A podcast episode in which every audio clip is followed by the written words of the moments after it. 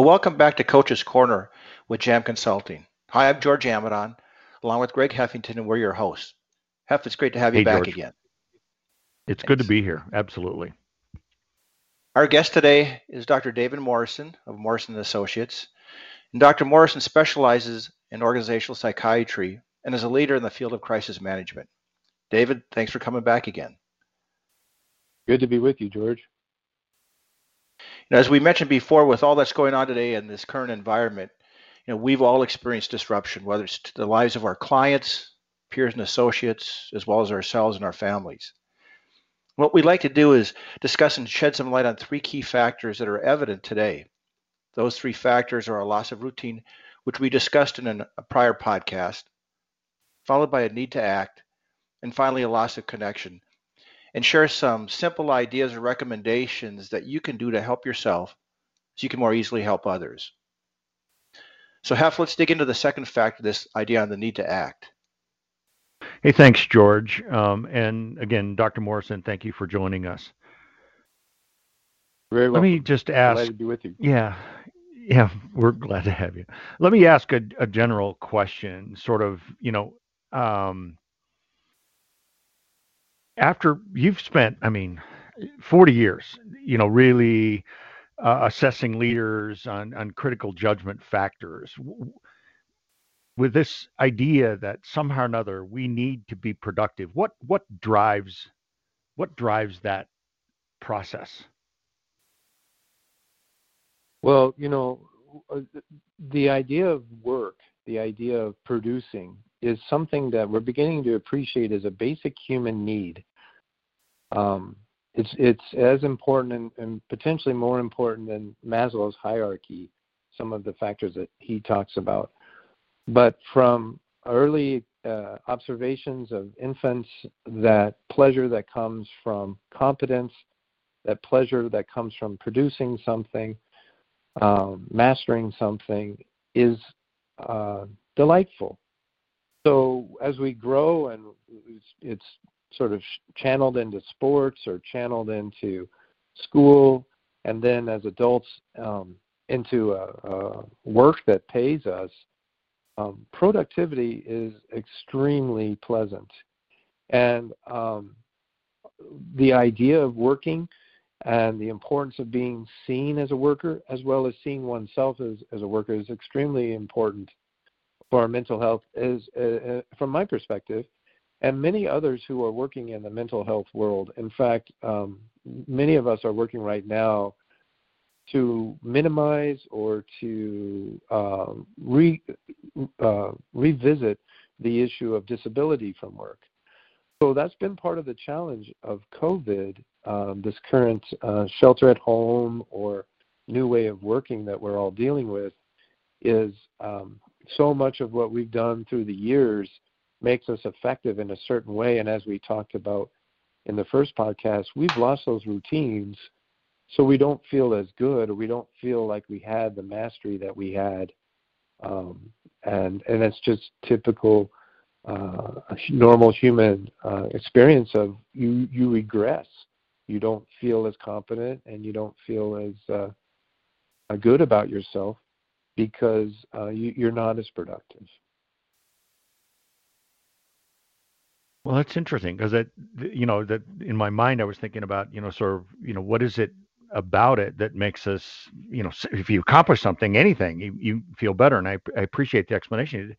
It, it makes sense to me. Um, do you think it's universally applicable? I mean, is it is is this a general human experience? A general human? I mean, is it broad based? Everybody feels this way.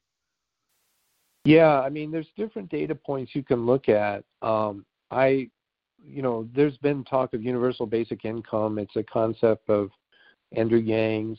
I really think that's going to undermine um, uh, self-esteem. I think it's going to undermine uh, mental health. I don't like that idea at all. There's a there's an aspect to I work and I get a reward. I contribute and I'm a member. Um, from the most simple, earliest um, civilizations, those that haven't been westernized or modernized, whatever term you might want to see, there's an expectation of every adult member to contribute as much as they can and not, to not freeload unless they're hurt or in some way um, enfeebled. So yeah, it's um, it is a basic human need I think around the world uh, to be productive, and um, sometimes it gets confused with, um, and the workplace can compound this with just being active. I have a colleague at um, Kellogg who's got um, uh, a leadership course that he teaches, Harry Kraemer. It's very popular. He's a former CEO of Baxter, one of the largest hospital products company in the world, and one of the bigger ones, if not the biggest, in the Chicago area. And he talks a lot about how leaders get into trouble because they confuse activity with productivity. So there's uh, a, another level after a point of professional development or growth, particularly for those of us who are working white collar jobs, where you need to be thoughtful about are you just being active? Are you being productive? So, so that brings in then uh, an aspect of really a gift of what it means to be human. I talked about, you know, that the pleasure of being productive. Um, but there's a unique aspect of human beings that we are, according to the anthropologists, uh, we are Homo sapiens sapiens. That means we are the ones who think about our thinking. So if we're not um, making an effort to, to look at, all right, what did I do today? Um, was I just kind of on this adrenaline rush of answering emails or scheduling meetings or um, writing uh, uh, memos or editing or, or adjusting policy or procedures? Or was I really, um, and that can be productive, but um, did I really forward the ball? Was I really productive as it relates to the overall enterprise of the business? So, um, productivity is pleasurable, um, but uh, uh, uh, for your audience and for you all as, as the JAM Consulting Group, that's a question we have to keep in front of us. Are we um, being productive or are we just being active? David, it's George, and, and I, I love the, the comment that you made that you know we need to think about our thinking, and I, I know you've done a lot of work around this idea of critical thinking and judgment, uh, and, and a lot of the stuff that you've done over the last between you and, and your father over the last 40 years on this whole idea on on assessing leadership. When you look at some of these, I guess, factors around judgment, and, and we're touching on this idea on this need to act, are there any other additional watchouts, you know, the saboteurs per se, that, that we should be aware of in, in an environment like this that might have an impact on our on our thinking, on our critical thinking? Oh yeah, yeah, no, that's a um, that's something that I'm somewhat hesitant to to say I know for sure because um, our sample size has been um, and the people we've looked at have been leaders, and it's been over a long term period, and we've got um, uh, you know my father started. We have roughly 40 years of doing evaluations, in depth evaluations of senior executives, and about 2,000 or more I think we're over 2,000 executives or leaders have been through. And the process was really around support. Um, the idea of lonely at the top was really something that was appreciated back in the late 60s and 70s and probably earlier, but psychologically it was really appreciated that it was there was consequences to leaders not having support, not having a chance to talk about their pressures, not having a chance to integrate all the demands on them. So in that um, in the spirit of supporting mental health, we modeled a program after what Mayo Clinic does for physical health, in that uh, we have a structured, uh, multidisciplinary um, process of evaluating executives and, and then providing support around where their biggest stressors are. Somebody's career may be online, but life outside of work may be falling apart, or their physical health might be falling apart, or their financial health may be falling apart and uh, looking and listening and seeing how those areas need support has been the essence of what we've done And around the mid to early 80s, um, one of our clients said, Hey, this is great. You're helping my executives. They're coming back refreshed, they're energized, they're more productive. But I need some data. I want to know, you know, what the hell are you guys learning? I'd like a, some kind of report. And this was a good client and, and somebody we respected, and he was a very successful executive running an international organization, unique in what it was doing. And um, my father said, "Yeah, of course. You know, let's talk about it. What would you like to know?" And he said, basically, tell me about my guys. They were all men at the time. Tell me about their judgment and their ability to handle stress. So yeah, we've been looking at judgment for a long time, and uh, one of the challenges is how hard it can be to get to Chicago and spend a day with us. And we've added also 360, so we get more data now on the second day as it relates to what people are seeing around them. So we corroborate what we find with what people are doing in the workplace. And then uh, Jam Consulting, um, Jim Morrell and your team, you guys pushed us and said, hey, this is interesting and helpful, but not everyone can get to Chicago. Give me something I can use in the field. Um, and so roughly 10 years ago now, we tried one, and then, uh, you know, it was an early form, and then we came back and revisited it again, and we've been able to use that in um, multiple settings, including um, Northwestern's um, School of Management, their their Kellogg School of Business, and uh, for the MBA students, the full-time students, the students that are getting their MBA while working, they call them part-time, but they're really time and a half, and then all of their executive ed programs, or several of their executive education programs. Uh, teams that come in and want, you know, the best practices. Uh, there's a program on how do you lead with your personality. It's called uh, the Leader Within. How do I grow myself as a leader? and then something called advanced management principles, uh, which many business schools have. But the idea is I'm not an MBA, but now I'm in the C suite. I'm an engineer, or I'm an accountant, or I'm a lawyer, or I'm a marketing guy, sales guy. I don't have time to take two years to get an MBA. Tell me everything you've got in three weeks. So it's an exciting, uh, you know, roll up your sleeves, work long day, and one of the first concepts they introduce in those three weeks is actually judgment. The idea being that if you don't understand the fundamentals of judgment or how it works, you're not going to get much out of the rest of this three weeks. Or, you know, flipping it, it'd be worse if you go through three weeks and at the very end we introduce judgment and tell you about your judgment. You didn't know that when you started. So it's a nice laboratory. And to the factor that, or, or conclusions perhaps that you're asking about, there's 13 we look at, there isn't necessarily trends in all uh, of the factors, but there is one that stands out for for the young adults in their mid to late 20s, as well as the senior executives, and that is impulsivity. Um, I was concerned, perhaps, that it was a poorly written question and that everybody had it. But um, I was able to watch closely the last class that came through that was in the AMP class, they call it Advanced Management Principles. And again, their average was high on impulsivity, just like their classes range from 25 to 35 to 40. And then the MBA classes, uh, this is Harry Kraemer's class, the activity productivity guy, that they range from 75 to 120 students. So there's a lot in, the, in his class, and we measure them three times a year impulsivity kept coming up as being elevated.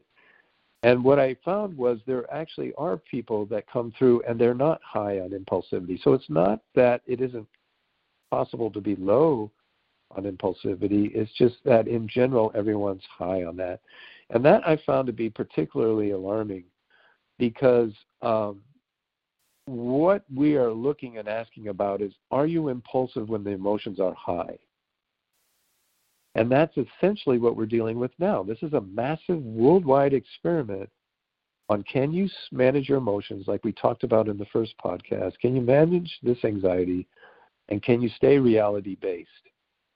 If uh, if you drop the ball on either of those things, you cause a lot more work for yourself and those around you. So um, impulsivity can come in many forms. That activity versus productivity could be a form drinking too much when you're sheltering in place could could could be. Uh, there's there's there's evidence from other pandemics that child abuse and spousal abuse goes up. Those are impulsive acts. They can be um, tied to substance abuse. Those are the more dramatic ones. The more um, uh, mundane ones that you know is probably going to catch a lot more people, and is a reality uh, because they know it. Is victims of fraud. Uh, you could very much be um, impulsive and click on something, or return a phone call, um, or somehow respond to something that's intended to bait you, to to, to catch you, like fishing with pH, uh, phishing emails. So impulsivity is is uh, is is is a real, I think, reality that we measured before COVID. It was there for several years in the data of uh, Agile, uh, assessing judgment and insight and leadership, the instrument that we use. So um, that would be the number one factor to watch out for, and that I, you know, encourage the listeners to to pay close close attention to that in themselves, in their teams, and obviously in, in their families too. Thanks, David. You, know, if I were to ask you, is there is there a self audit or, or a little exercise, I guess, that we should be utilizing or thinking about uh, as we start to look at at uh, this whole process of of judgment, uh, of, of critical thinking? Are there some steps that we should be following? Well, you know, the um, the straightforward one would be the ideal one, the one that would be the equivalent of the of the uh, do I have coronavirus or not, would be to to, to come to Chicago and and and um, you know with the jam team let's take a look at uh, who you are and how your judgment works and your pressures so we could do an audit on where are you at risk of not making the most of your judgment, or potentially where's your risk of impulsivity, or whatever it might be.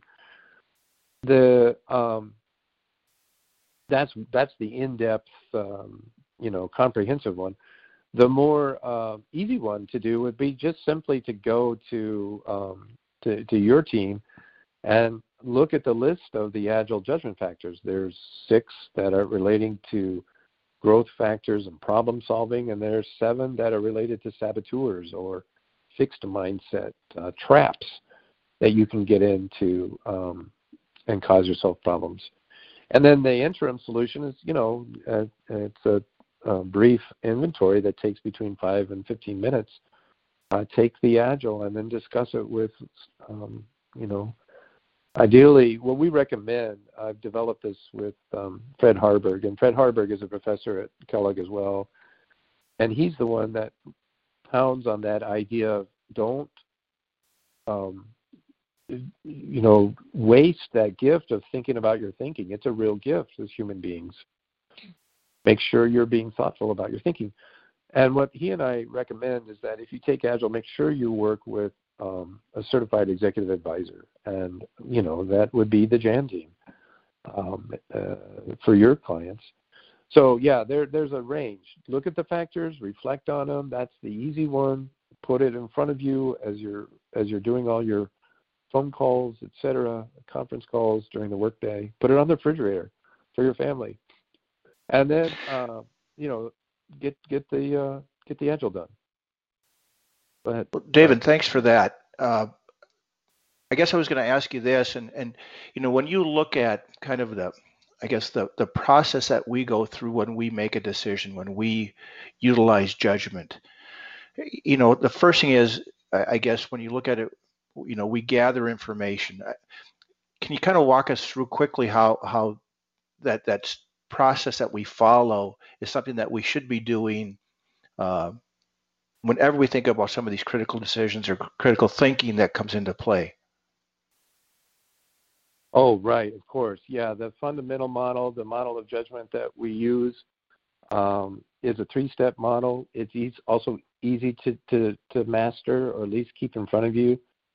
Um, it starts with being deliberate about using your judgment and um, and remembering the model. it's the easiest. Uh, thank you for uh, reminding me. But the first step is to um, uh, collect all the relevant available data.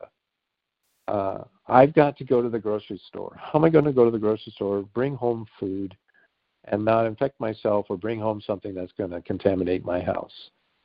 I go to the internet, I talk to other people, I read the latest on staying um, uh, uh, virus free, and uh, I collect all the data. Now I synthesize it. Okay, how the next step is boiling it down. How do I take all this information and make it relevant to me? Okay, well, some of this is not accurate for me. Uh, that doesn't really fit. Um, but yeah, these fundamentals I need to wear a mask, I need to wear gloves, I need to um, wipe down the food once I get it into the house. Um, and then I need to have a plan to clean the things that I, I took to the grocery store. One of the more haunting things for me, George, just, this is just a personal aside, but I've been pulled into the medical school lately uh, because they're scrambling to figure out a way to use or, or, or structure education in new ways for the medical students because they can't be on the wards right now because of the crisis for a variety of reasons. So how do we educate them? Well, they're now they've got new lectures on organizational psychiatry. But one of the things that that struck me was the supervisor of these students was telling me how it's similar and different than AIDS. And in the AIDS crisis, it was lethal. If you made a mistake in the hospital, you're dead. You get AIDS, you're dead. There's no cure for it. Now the challenge is actually coming into the workplace and then coming home from the workplace? What do you do with your clothes? How do you gown up? How do you reuse those clothes? So the um, for for you know um, those of uh, your listeners who have spouses or perhaps you're dealing with the public at, at a bank or something like that, this is a new um, a new reality and judgment. You know, used to be kind of uh, just something to consider but now it's literally life and death. You've got to be thoughtful about how do you collect the data, how do you synthesize it, and then the last step is how do you act. that's our that's our basic model. I'm looking at this and I'm and I'm thinking to myself, okay, there's we we surround ourselves with the um, the thoughts and how we're getting at it. As our listeners are listening, I'm assuming that you can take this and and extend it to not only who we are individually, our immediate family, but our clients, our work teams. Um, this has got to be impacting everybody. And this idea of impulsivity sort of lives and uh, the need to act, um, it lives high. I, I, love the model um, and the idea of, you know, collecting all the pertinent, relevant information. And I think that's one of the, the um, pieces to the puzzle that not everybody's sort of paying attention to. Um, you know we're we're typically in a situation where we collect enough data to where we feel like we can act on it. Um, and it, it the challenge there is to is to slow down the process of collecting data. Would you agree with that as part of this overall theme? Dr morrison. Oh yeah absolutely greg. That's a critical one. Yeah so we take that and boiling it down is really the idea of integrating it into um, the decision model that we have in front of us. So we collect all the data pertinent, relevant, boil it down, integrate that information, and then act. And again, this idea of acting becomes sort of a, a misnomer or at least the potential for an opportunity to sort of mess the whole thing up because if we if we act without thinking uh, again we're going to find ourselves in this in this place where uh, we're being um, impulsive in the process. So I'm back the whole thing up and, and think about sort of what we need to do to sort of uh, resist this idea of impulsivity. Um, and it's you know I think that's number one. Resist the resist the pressure to to be impulsive. Don't act um, or not to act is probably just as impulsive as acting without the clarity of purpose. So really, this idea of resist the pressure to be impulsive, but think about your thinking to provide clarity of purpose to really get to where you want to go. And then again, this last piece is don't confuse activity with productivity. Um, as part of this process, we've, we've really got to sort of sit back and assess. And I, and I can't tell you how much the the value of this idea of think about our thinking uh, really resonates with me and difficult to do but I think it's very valuable to our team. Well, you're very welcome. And you know, just building on what you're saying there, Greg, um, part of the, the, the challenge is, is to continue to gather data. So much of why we're feeling exhausted right now is things that we didn't used to think about is requiring our concentration and attention, like we talked about in the first presentation. And um, in addition, actually thinking about how anxious we feel is probably one of the more important things. I didn't mention this in the first one, but being thoughtful about the experience of fear is very important. Uh, we know from studies of um, military veterans, uh, it was first really thought through in World War II. But if you have too much fear, um, you never get out of your foxhole. You never pull the trigger and fire your weapon at the enemy. If you have too little fear, you walk into ambushes or you miss data that can keep you safe. So my current thinking, or the way I'm describing it, is kind of a Goldilocks. You know, you don't want too little, you don't want too much, and that is literally thinking about thinking in a very concrete, relevant way right now. Um, so yeah, that that's that those three things that you described, um, the the importance of using the judgment model, the thinking about your thinking, and the perhaps we the place you, we all of us could stop and re- reflect a couple times a day is um, am I being productive or am I just being active? Yeah. Well, Dr. Morrison, I can't tell you again how much uh, we appreciate your thoughts and your input on this uh, very valuable um, topic of need to act and the idea of impulsivity, and certainly in this uh, sort of unique place where we all find ourselves because of this COVID situation. Uh, to our listeners, thanks for taking the time um, to hear this process, hear this out.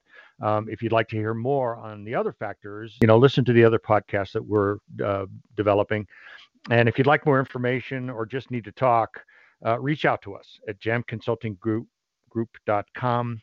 Uh, again, we're here to help you specifically. Thanks so much for your time.